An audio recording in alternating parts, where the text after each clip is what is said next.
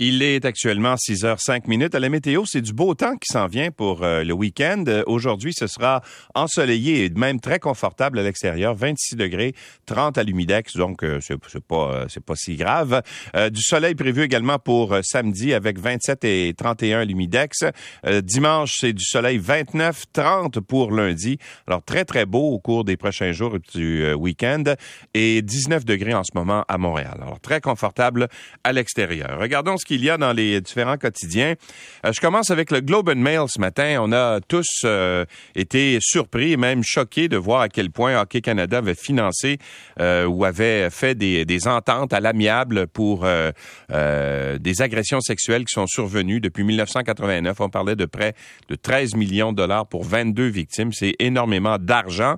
Or, il y a des associations de hockey mineur qui euh, commencent à se poser des questions sur le travail d'Hockey Canada et sur les secrets de cette organisation-là, à qui les associations donnent quand même des sommes assez importantes. Vous savez que quand vous inscrivez votre enfant auprès de votre association locale de hockey mineur, il y a trois dollars de votre contribution qui s'en va à Hockey Canada. Alors, de plus en plus, selon ce que nous apprend le journal Globe and Mail, des associations régionales de hockey euh, songent à se désaffilier d'Hockey Canada, à suspendre leur versement euh, fait, euh, fait en fait à, à, à l'association qui chapeaute les associations provinciales, là, c'est-à-dire que t'as Hockey Canada, puis en dessous, t'as, mettons, Hockey Québec, Hockey Ontario, Hockey euh, Manitoba, et cetera. Et les associations locales donnent leur contribution à l'association provinciale qui, elle, ensuite la redonne au fédéral. En tout cas, c'est ce que je comprends de l'organisation. Bref, au Québec, il y aura une rencontre le trois août, donc mercredi prochain, pour discuter justement de ce qu'on euh, doit faire suite à cette controverse qui a été révélée cette semaine lors euh, d'une euh, des comparutions qui ont eu lieu devant le Comité du patrimoine à Ottawa. Et il euh, euh, y, y a quand même pas mal d'argent là qui euh, donc partent euh, part des provinces pour s'en aller vers le, le Hockey Canada. À Grande-Bay, y, l'association de hockey là-bas est a voté, en fait, euh, à l'unanimité de pour suspendre le paiement qu'on fait à Hockey Canada. Euh, l'association de hockey de Grande-Bay fait partie, bien sûr, de Hockey Québec. Et chez Hockey Québec, ben là, on est en train aussi de réfléchir à tout ça, à savoir est-ce qu'on est-ce qu'on va continuer à faire une association avec Hockey Canada. Alors, ça risque de chambouler complètement le, la hiérarchie ou euh, la façon dont euh, on, euh, on, on, on gère, si on veut, les programmes de hockey euh, au pays, cette histoire-là euh, de, de cachotterie et de, de mauvaise gestion de toutes ces histoires de, d'agression sexuelle. Puis euh, ça nous indique également qu'il y a peut-être tout un... une mentalité à changer aussi au sein de ces organisations-là de sport. Euh, tu sais, on a parlé, bien sûr, de hockey euh, au cours des, des dernières semaines, euh, mais on se souvient aussi qu'il y a eu des scandales dans le monde de la gymnastique, dans le monde du ski, dans le monde du soccer également. Ce qu'on apprend ce matin, là, c'est qu'il y a des cas de gestion de, d'agression sexuelle qui euh, seraient euh, très contestés et très critiqués aussi dans le monde du soccer euh, féminin. Bon, revenons sur la dernière journée aujourd'hui du pape François au Québec. Il y aura bien sûr des rencontres qui vont se tenir à l'archevêché de Québec ce matin. François Legault, le premier ministre, devrait rencontrer le pape François aujourd'hui même. Toujours été question de ces fameuses archives là euh, du Vatican euh, auxquelles on voudrait avoir accès euh, ici au, au Québec et au Canada, bien sûr. Alors, il en, il en sera question. Des rencontres privées avec les membres de la Compagnie de Jésus également sont prévues ce matin à neuf heures.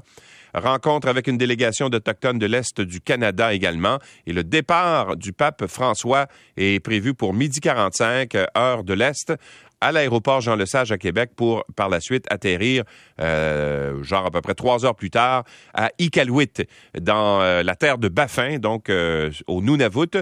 Rencontre avec des anciens élèves de pensionnats autochtones là-bas et départ à dix-huit heures quinze, heure de l'Est, pour euh, le pape François qui retournera donc à Rome. Alors, hier, il y avait...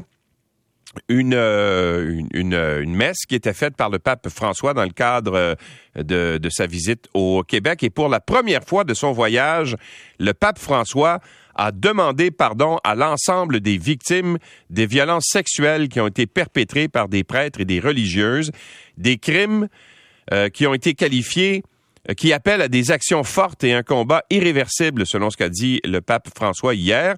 Et au moment où son Église au Canada n'a plus l'ombre de sa puissance, où les scandales continuent de souiller euh, sa sainteté et où les plaignants deviennent légion, le pape François a reconnu ce qui relève de l'évidence pour bien des gens et des juges. C'est ce qu'on écrit ce matin dans le journal Le Devoir.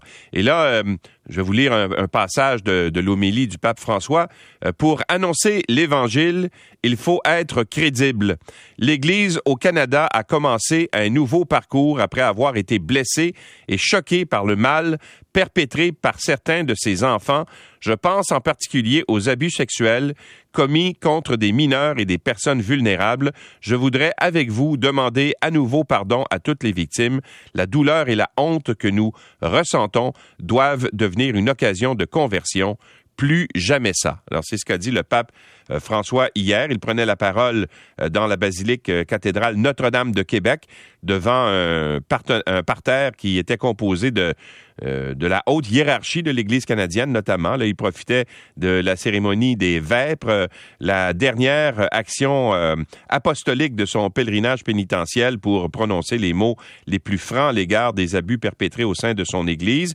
Et au cours de sa longue homélie, le pape a peint un portrait que l'on qualifie de réaliste de l'état du catholicisme au Canada. Je ne sais pas si vous avez remarqué, là, il y avait mille personnes hier sur les plaines d'Abraham pour entendre euh, la messe du pape. On est loin des deux cent cinquante mille qui étaient présents quand le pape Jean-Paul deux est venu en dix-neuf cent quatre-vingt-quatre. Alors, il y a eu une transformation, si on veut, de l'Église chez nous. Euh, il y a moins de croyants, là, on le voit avec les églises qui sont de plus en plus euh, désertes, et euh, aussi sur euh, les, les actions des gens, là, les gens, ce que pensent les gens de la religion à la suite de tous ces scandales qui euh, secouent, bien sûr, euh, le clergé. Alors, le pape a invité son clergé à faire preuve de créativité pour ouvrir de nouvelles voies.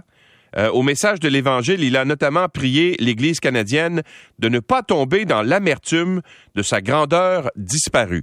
Alors, il se rend bien compte, là, il doit le voir lui aussi, là, que les foules sont moins nombreuses euh, sur son parcours. La nostalgie d'un monde sacralisé, d'un monde d'autrefois où l'Église et ses ministres avaient une plus grande importance sociale. Alors, il a invité son Église à ne pas tomber là-dedans. Alors, j'ai hâte de voir comment euh, les, euh, les gens de l'Église, en fait, les Les peuples autochtones euh, accueillent justement ces, euh, ces excuses du pape. On parlera avec le docteur Stanley Volant un peu plus tard euh, dans cette émission. Quand le pape a fait ses premières excuses, c'était, je pense, lundi, alors qu'il était à Edmonton, bien, il faisait son discours en espagnol, c'est, c'est sa langue. Et euh, c'était traduit euh, en anglais et aussi en français. Et euh, bien, là, ce qu'on se rend compte, c'est que Le, le, le traducteur ou la traductrice, je ne sais pas trop, je me souviens plus si c'était un homme ou une femme, qui traduisait le discours du pape, a peut-être mal interprété, si on veut, le texte. Bon, vous allez comprendre que la personne qui parlait là avait un texte qui avait été euh, déjà présenté à l'avance. Le pape s'en tenait à son texte et la personne qui lisait le texte a peut-être été euh, induite en erreur. Alors, j'en veux pour preuve euh, cette... Euh, ce communiqué qui a été émis par le Vatican au cours de la journée d'hier. Les paroles du pape François près d'Edmonton cette semaine ont soulevé des questions lorsqu'il a déclaré qu'une partie importante de l'avancement de la demande de pardon sera de mener une enquête sérieuse sur les faits de ce qui s'est passé. Alors tout le monde, ah oui, une enquête sérieuse, mais quelle belle ouverture. Or, euh, le, le Vatican dit, c'est pas ça qu'il voulait dire. La traduction a été mal faite. Euh, François parlait espagnol, les excuses étaient traduites en anglais. Les organisateurs de la visite papale ont déclaré dans un communiqué que le Vatican avait clarifié que la traduction anglaise aurait dû mentionner une recherche sérieuse et non pas une enquête sérieuse. Alors, ça change tout, là, évidemment. Une enquête et une recherche, c'est pas du tout euh, la même chose. Alors, petite mise au point qu'on peut lire ce matin dans le journal euh, La Presse. Alors, comme quoi, il y a beaucoup de chemin encore à faire. Des fois, quand on a une avancée, qu'on pense avoir fait une avancée, bon, on se rend compte, on se rend compte que tout de suite après, il y a une partie de recul. Bon, euh, dossier intéressant ce matin dans le journal... Euh, le journal Le Devoir en page A cinq, où on se questionne sur la valeur de l'eau. Vous savez qu'en Californie, actuellement, il y a une sécheresse épouvantable et qui touche tout le monde, hein, les, les industries, les agriculteurs, bien sûr. Or, la valeur de l'eau de la Californie, euh, négociée sur les places boursières depuis décembre deux mille vingt, à atteindre des nouveaux sommets en raison des incendies, des sécheresses qui accablent la Californie. Ça laisse, entre autres, présager une hausse des prix des fruits et des légumes que le Québec importe de cette région. Et puis ça peut même avoir un impact international sur le coût des, des denrées. Pourquoi?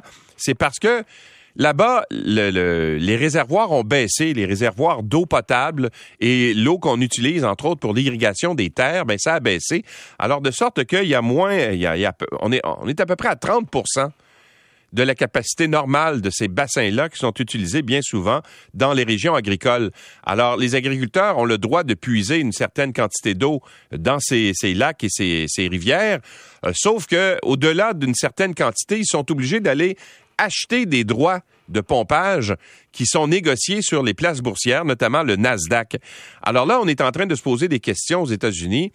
Euh, il y a deux euh, sénatrices euh, qui euh, représentent... Euh, il y a deux sénatrices, en tout cas, euh, répu, euh, pas des répu, démocrates plutôt, excusez-moi, qui ont déposé au mois de mars un projet de loi qui s'appelle The Future of Water Act, qui interdirait de négocier des contrats euh, justement sur les marchés boursiers.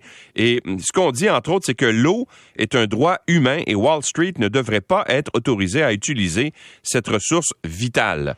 Alors évidemment, ça a des répercussions sur, sur bien des, euh, des aspects de notre vie. Quand vous achetez des fruits et des légumes qui proviennent de la Californie, bien, les agriculteurs qui les ont produits, s'ils sont obligés d'aller acheter des droits de pompage, bien, vont facturer, bien sûr, euh, par la suite, euh, à la hausse, là, le prix de, de ce pompage sur euh, les légumes et les fruits qu'ils vont vendre. Alors, ça, ça peut se répercuter chez nous. Et si les fruits de la Californie augmentent, euh, bien, c'est sûr que ça va avoir un impact sur les, les prix internationaux, finalement, des denrées. Alors, euh, c'est intéressant, cet article, cet article-là.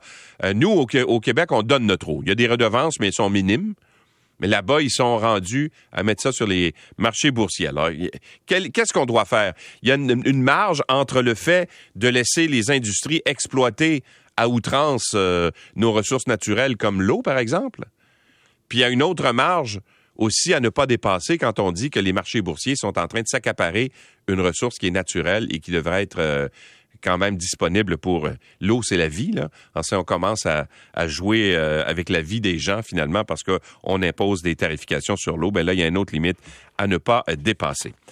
Bon, et euh, à part ça, tiens, j'ai envie de terminer avec ça. Dans le secteur de Montréal, euh, du plateau Mont-Royal, entre autres choses, la police de Montréal recherche des, des, des victimes d'au moins un suspect qui s'amusent à tirer des projectiles de plomb ou encore des billes de plastique sur des cyclistes qui circulent sur le plateau Mont-Royal.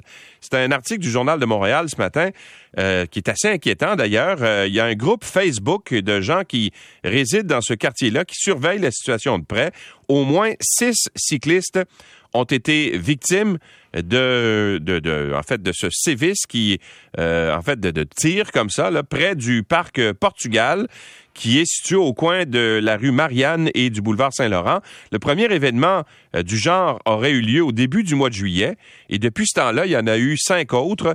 Euh, nous croyons qu'il pourrait y avoir d'autres victimes qui ne sont pas encore euh, identifiées, selon ce qu'a dit euh, la porte-parole de, du service de police de la ville de Montréal, euh, Annick de Repentigny. Alors, on est à la recherche de gens qui pourraient avoir reçu des projectiles comme ça. Alors, il y a quelqu'un qui se cache avec un pistolet à air qui peut tirer soit des billes de plomb ou encore des billes de plastique. Ça pince pas à peu près, semble-t-il. Et donc, euh, ça peut causer des blessures assez importantes, là, euh, ces, ces, euh, ces pistolets-là.